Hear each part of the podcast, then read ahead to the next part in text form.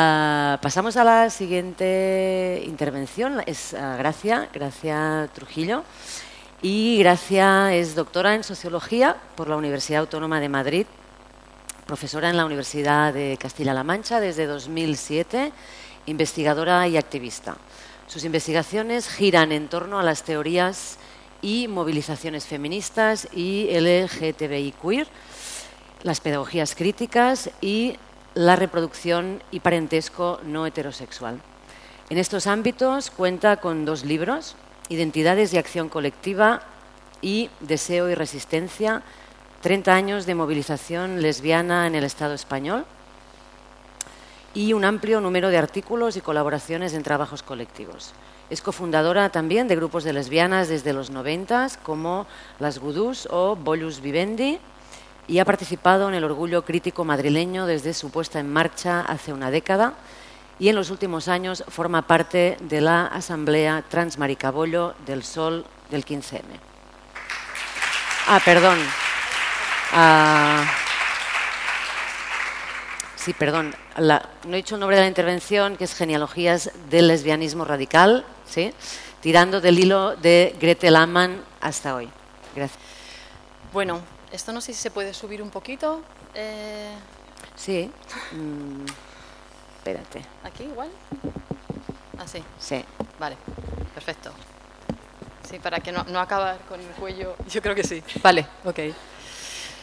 Bueno, eh, pues buenas tardes a todas. Se hace un poco raro, la verdad, levantarse y ponerse aquí con el, con el micro y el, formato un poco y el atril. Espero que no se me caigan los papeles, que veo que encima que hay poco espacio. Eh, mira, igual esto te lo paso. Em, bueno, eh, y esto del atril es un poco así, bueno, particular, pero en fin, voy a intentar que eh, seguir el texto y sobre todo no ponértelo demasiado difícil. Eh, sé que tenéis el guion, así que voy a intentar ceñirme a, esto que traigo aquí. Eh, y lo primero, los agradecimientos. gracias por la invitación a, este festival aquí en Barcelona. Creo que es eh, súper importante que nos reunamos, eh, no sé si como lesbianas, feministas, queer, transfeministas o vete tú a saber, ahora hablaremos sobre ello, pero sí que nos reunamos y, bueno, un placer participar en esta mesa que además se llama Memoria y Lucha, que creo que es una, un título genial, ¿no? porque creo que tenemos que seguir eh, haciendo esta labor de recuperar eh, nuestras memorias políticas, creo que esto es fundamental y en esta línea va a ir mi intervención. Creo que es fundamental que sigamos eh, conociendo y reconociendo esas andaduras nuestras como colectivo, como colectivos, como eh, sujetos políticos, nuestras genealogías. Y esto además es una cuestión que no es solo una cuestión de justicia histórica, sino que creo que es una cuestión que, eh, además cada, cada, vez soy más convencida de ello, que nos empodera mucho colectivamente. Creo que nos sube la autoestima el decir, estamos aquí gracias a todo lo que nos hemos peleado, a lo que se pelearon y bueno, lo que seguiremos peleando hasta que, hasta que podamos, ¿no? Es decir, nunca no nos regalaron nada, como decía Paco Vidarte en Ética Marica, ¿no? ni nos lo han regalado ni nos lo van a regalar. Y los derechos y libertades que hemos ido consiguiendo se pueden perfectamente perder. Entonces, atención que conocer esas genealogías, como digo, nos empodera, eh, nos, nos, vuelve a, poner en la situación de pensar que no nos lo regalaron, no nos regalaron nada de lo que conseguimos y eh, nos da fuerza para, para, seguir, para seguir en esa andadura ¿no? y para seguir en esa línea combatiendo eh, silencios históricos que tenemos todavía muchos y de ahí sabemos mucho la, en general personas no heterosexuales y lesbianas en concreto. ¿no? Entonces, bueno, eh, por no contar otra vez un poco lo mismo sobre esta cuestión de las genealogías y, eh, contaros otra vez la historia un poco del movimiento de lesbianas, que creo que muchas de las que estáis aquí conocéis. Por cierto, un placer estar eh, rodeada de amigas y de, caras conocidas, ¿no? que nos vamos viendo en, en, políticos, pero también hemos, con algunas de las que estáis aquí, he salido por la noche un montón, sois amigas, en fin, esto también tiene que ver con nuestras redes político-afectivas como, como bolleras o como, como transfeministas. Y como os decía, eh, pensando un poco en, qué comentar aquí, pues eh, dije, bueno, dentro de estas genealogías posibles, ¿cómo no está la genealogía radical, la genealogía autónoma eh, de nuestro movimiento o de nuestros movimientos, de esta constelación de, de, colectivos, que es lo que podemos llamar el movimiento de lesbianas, de la lucha lesbiana en el Estado español? Entonces pensé también, viniendo a Barcelona, que hay una activista que muy bien, ¿no? De ritmo. Eh, que hay una activista eh, que la verdad es que siempre me llamó mucho la atención desde que eh, estaba con la tesis hace ya unos años sobre el movimiento de lesbianas, que me aparecía así en los textos y que, me, como os decía, me llamó la atención, que es Gretel Amann, ¿no? Y además, pues bueno, estando en Barcelona es una compañera, activista de la Terra, que diríais aquí, ¿no? Así que decidí que iba a hablar de esta genealogía radical, autónoma, tirando del hilo de, Gretel. Eh, me imagino que a muchas os sonará, Gretel Amann es eh, una activista, eh, escritora, artista, muy ligada a Barcelona, de hecho nació en Donosti, pero a los dos años la familia la traslada aquí, a, a Barcelona, era hija de padre austriaco y madre vasca. Entonces, bueno, vivió toda, toda su vida aquí en Barcelona hasta que falleció en el año 2000, si no me equivoco, con un cáncer fulminante que, bueno, se la llevó por delante en un, en un, tiempo relativamente rápido. ¿no? Y además Grete no solo es que es de la Tierra, como diríais aquí, sino que es una activista que hizo mucho hincapié en la cuestión precisamente de de luchar por nuestra memoria, nuestra memoria histórica como lesbianas y como feministas, ¿no? que esas memorias no se perdieran. Entonces creo que era perfecta para, para hablar en este festival, para hablar aquí, en esta mesa.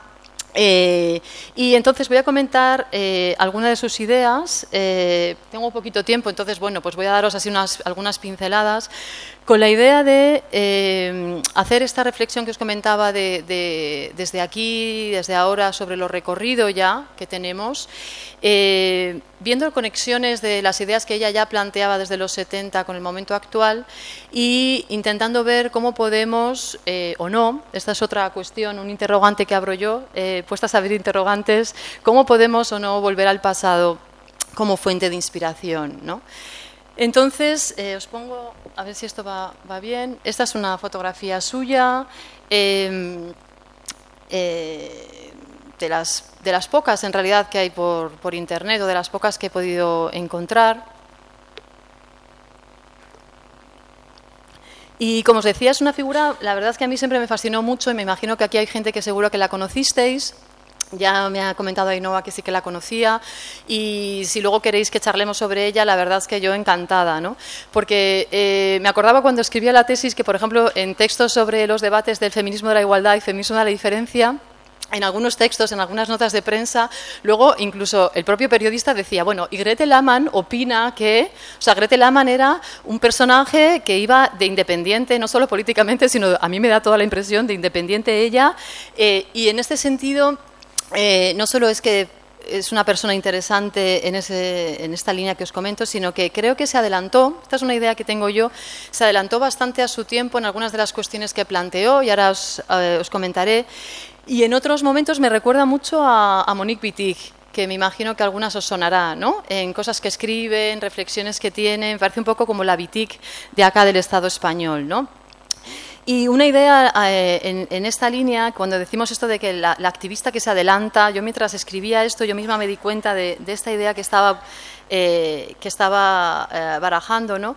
porque creo que tenemos que tener cuidado con esto, porque como ella misma dice en sus textos, eh, lo que escribe, sobre lo que reflexiona, ¿no? lo que luego ella va a, a publicar, aunque, aunque publicó poco en realidad, ¿no? es fruto de un contexto, y no solo eso, sino que es fruto de debates y conversaciones que tiene con las compañeras feministas. ¿no? Entonces, yo creo que ella se adelantó en algunas de las ideas que propuso, pero como ella misma reconoce, como os digo, era eh, fruto de, los diálogos que estaban teniendo los colectivos y con las compañeras. Y creo que en esto podemos vernos reflejadas muchas de nosotras. ¿no?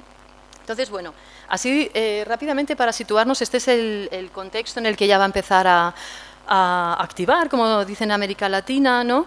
Eh, en concreto, ella participa en el año 76 en las primeras jornadas catalanas de la Dona, aquí en Barcelona. Y bueno, este contexto que creo que nos suena a todas mucho ya, ¿no? que es el de cómo las lesbianas empiezan a eh, militar, que se decía entonces, ¿no? Eh, en los frentes de liberación homosexual, que eran estos frentes de inspiración marxista, por eso se llamaban los frentes eh, de, disidencia sexual, ¿no? que fijaos, tenían un discurso revolucionario que Gretel comparte y en algunos de sus textos se ve, ¿no? que era un discurso de que había que acabar con todo, ¿no? con la familia, con el matrimonio, con la iglesia con el machismo, con los binarismos, o sea, son discursos realmente que ya me gustaría a mí que en algunos mm, puntos recuperáramos hoy en día incluso, ¿no? Eh, entonces, dentro de, todos estos frentes, eh, bueno, esta foto es de la famosa primera manifestación de, las Ramblas en Barcelona, quizás una foto menos conocida, ¿no? Eh, de la, de la, foto así de la primera pancarta. Y, esta foto bueno es de alguna de las que tengo de esa manifestación en la que se ve a las compañeras de la coordinadora feminista y, bueno eh, que están en esa primera manifestación y que además eh, no solo están las feministas sino que hay eh, activistas lesbianas también que la gente decía no no participaron en la primera manifestación sí sí sí sí que están están y están en las fotos y se las ve en los en los vídeos de los documentales no entonces, las lesbianas se organizan dentro de los frentes de liberación homosexual para luchar, como sabéis, contra la derogación de la ley de peligrosidad y rehabilitación social, que se consigue en el año 79.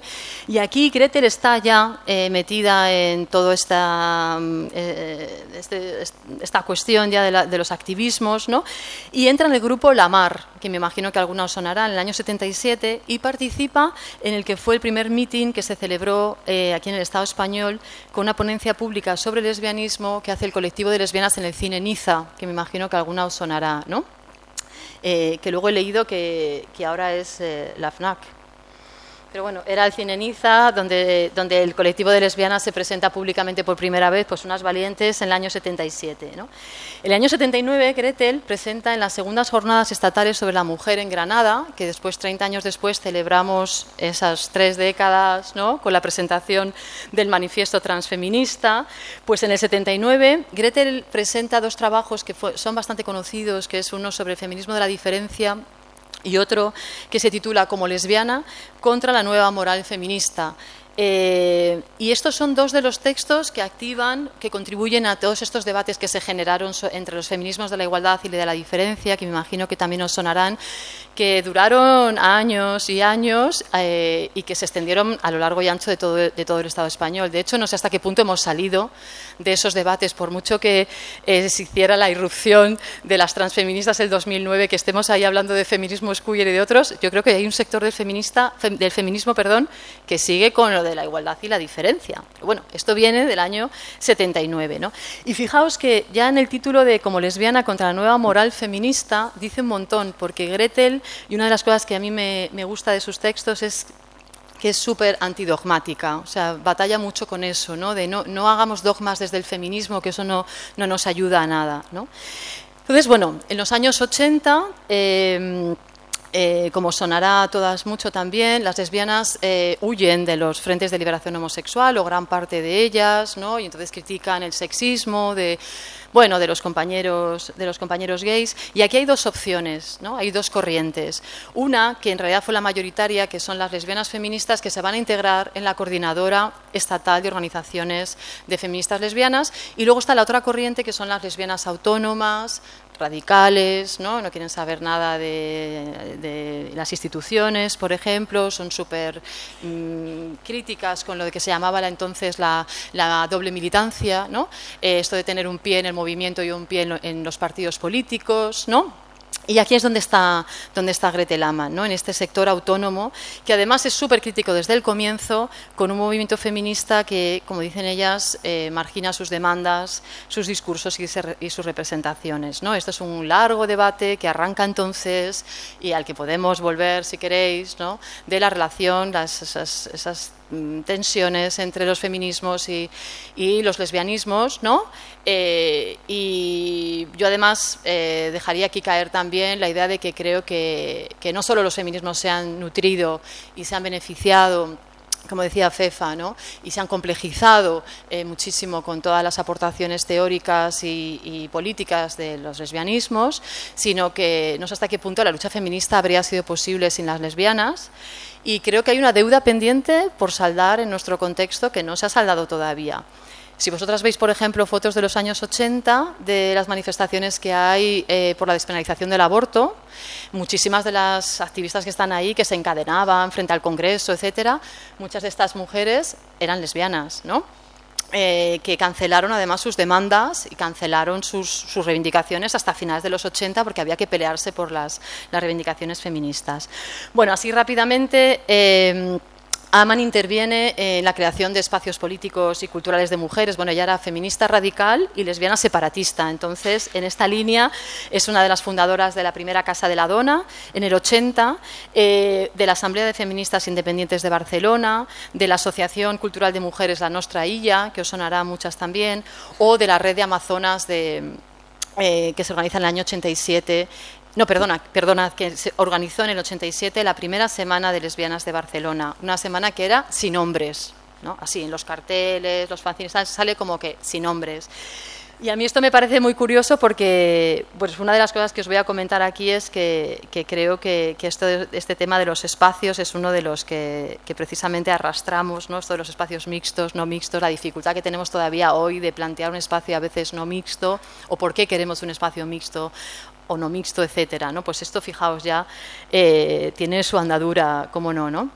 Y bueno, la mayor parte de su trabajo eh, la desarrolló en ponencias, en congresos, en encuentros, y entonces no publicó mucho en realidad. ¿no? Y las compañeras de la salsa feminista le hicieron una recopilación tras, eh, tras su muerte en el año 2000 con el título Escritos, que era esta carpeta que tenía por aquí, eh, que no sé muy bien cómo cayó en mis manos, lo tenía por casa y pues bueno, en los últimos tiempos lo, aquí está, por si queréis alguna ojearlo, ¿no? Me parece un trabajo, estos son fotocopias, claro, pero es una cosa muy bonita de las compañeras que hacen esa recopilación de los textos, ¿no?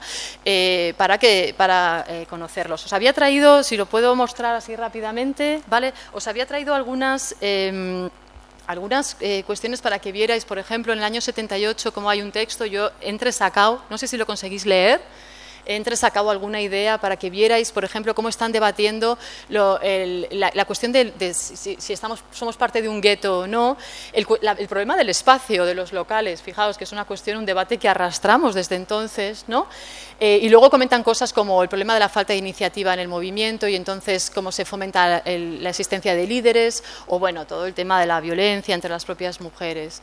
Fijaos que con el tema del, del lesbianismo, así tenéis aquí las citas, pero, pero bueno, rápidamente, ellas lo que van a hacer desde el lesbianismo radical, independiente, lo que hacen es precisamente decir que, eh, que somos diferentes, ¿no? que, y esta es una diferencia importante con el feminismo lesbiano. ¿no? Entre ser mujeres y ser lesbianas, ellas van a hacer una reivindicación de la diferencia sexual y además una reivindicación orgullosa de, de esa diferencia. Y fue una manera entonces, y lo es todavía hoy, fijaos en clave queer o transfeminista, fue una manera de decir aquí estamos, eh, no tenemos que pedir perdón por existir y aquí estamos siendo diferentes y no pasa nada, incluso está fenomenal ser diferentes. ¿no? Esta, es, la idea. De esta manera, eh, bueno, ellas reivindicaron un espacio, reivindicaron una visibilidad y, bueno, y un, que no las, que no las eh, clausuraran o las eclipsaran dentro de, los feminismos. Y esto también nos daría para, mucho debate. ¿no? Fijaos que, bueno, eso lo traía así en plan curioso, algunos silogismos que ella plantea como las lesbianas imponen su lesbianismo, tú eres lesbiana, luego tú impones tu lesbianismo. O todas las radicales son boicoteadoras, tú eres radical, luego tú eres boicoteadora. Tiene un texto muy gracioso con estos silogismos que yo creo que, fijaos, es del año 80 y representa muy bien las tensiones que había entonces entre las heterosexuales, las lesbianas, etcétera, ¿no? Y esta cita me parece súper interesante del año 81, fijaos, porque Dice, recogiendo la experiencia de diversos grupos de debate del primer encuentro de feministas independientes de Barcelona, resulta que se quejaban en el año 80 de estar excluidas del feminismo. Las heteros, las madres, las bisexuales, las lesbianas, las prostitutas. Pues ¿de quién es entonces el feminismo? Este debate, nosotras siempre hemos dicho, a finales de los 80, ¿no? cuando ahí empiezan a surgir los puntos de fuga, la identidad mujer, ¿no? y entonces empieza a finales de los años 80, pues yo resulta que leyendo AMA me estoy dando cuenta que esto, esto tiene una andadura previa. Ya a comienzos de los 80 ya está habiendo unas broncas tremendas porque hay muchos sectores del feminismo que no se están viendo representados eh, dentro del feminismo, ¿no? Y, bueno, o sea que esto, hablábamos de la cuestión queer en los años 90, pues esto está, está antes, ¿no? Y bueno, ya terminando, fijaos, eh, esto también me parece interesante cuando un poquito más adelante, en el año 97, en otra intervención, otro texto que tiene, habla, y aquí no deja títere con cabeza, o sea, esta es otra cosa que me encanta de Aman, ¿no? Eh, que realmente hace una crítica. Eh, pero es una crítica constructiva, es una crítica potente, pero es constructiva dentro de los feminismos, ¿no? Y lo que viene a decir es, compañeras reformistas, compañeras que estáis trabajando eh, con las instituciones y en nombre de la igualdad, eh, estáis manteniendo la familia nuclear, el matrimonio, el divorcio. Atención con esta idea, cuidado dentro de los feminismos con la práctica del racismo y el edadismo. Año 97, ¿no? interesante eh, que lo, mencionaran ya aquí, ¿no? ¿Cómo no? El desprecio a la diversidad en aras de la mal usada igualdad. Y por fin, la utilización del feminismo de la igualdad como máximo exponente del heterosexismo. Como os digo, bueno, podría seguir, esto es una selección que he hecho, pero vamos, que dispara y dispara y, eso, y no deja a nadie por el camino, ¿no? O sea, las pone realmente contra la espada y la pared, ¿no? Y entonces, bueno, eh, todo este hilo autónomo, radical, que tiene este, este, arranque en los años 70, sabéis que va a continuar en los años 90 con los activismos queer, ¿no? Eh, que se encuentran pues eso, eh, batallando frente a la crisis del SIDA, que son antiasimilacionistas, pero atención, los activismos queer no van a ser separatistas. Esto es un dato importante. ¿no? Eh, y bueno, sabéis, los grupos queer hacen una crítica demoledora a las categorías, a las normas genéricas y sexuales, y comienzan a activar ya en los 90 estas micropolíticas transversales a las diferentes opresiones de clase, de raza, de etnia, de diversidad funcional, de edad, que luego van a continuar los feminismos queer, posporno, porno punk, transmaricabollo, transfeministas y un largo etcétera. ¿no? Pero los arranques estaban, estaban ya aquí, ¿no? en toda esta corriente. Entonces, último párrafo. Eh, ¿Qué cuestiones estaban en los escritos y en las reflexiones de Aman de las que oímos los ecos a día de hoy? Por volver sobre esta idea del pasado y cómo nos puede inspirar o no, pues hay muchas cuestiones que nos suenan ya eh, y que están en los, escritos de Aman. Una es la de los espacios la ausencia de espacios para las lesbianas eh, es un temazo ¿no? que hemos hablado y hablado y con el que seguiremos. ¿no? Y esto no, no, me parece espacios políticos y espacios de encuentro y espacios de ligue y espacios para culturales.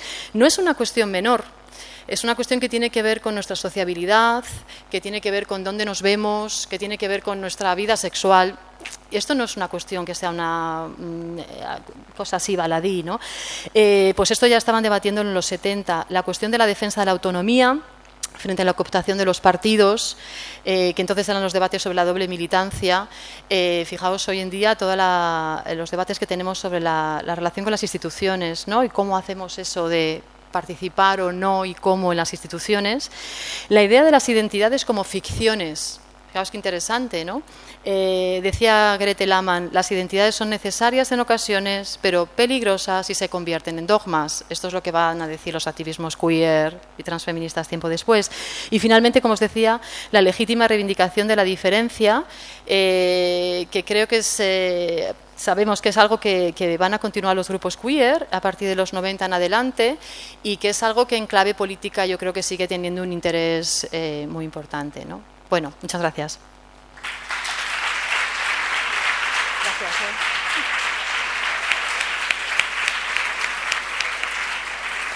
gracias muchas gracias, Gracia. Ah, qué bien que hayas traído a, a Gretel a, a nuestras memorias. Comentábamos aquí con Ainhoa que, la, que era la que ponía el, punto sobre la I de lesbianas, ¿no? La recordamos en esos, como esas intervenciones siempre punzantes y echando de menos sus dardos, que eran imprescindibles en los debates, con lo cual para después estará muy bien seguir con esas preguntas ¿no? a, a la luz de su, de su pensamiento.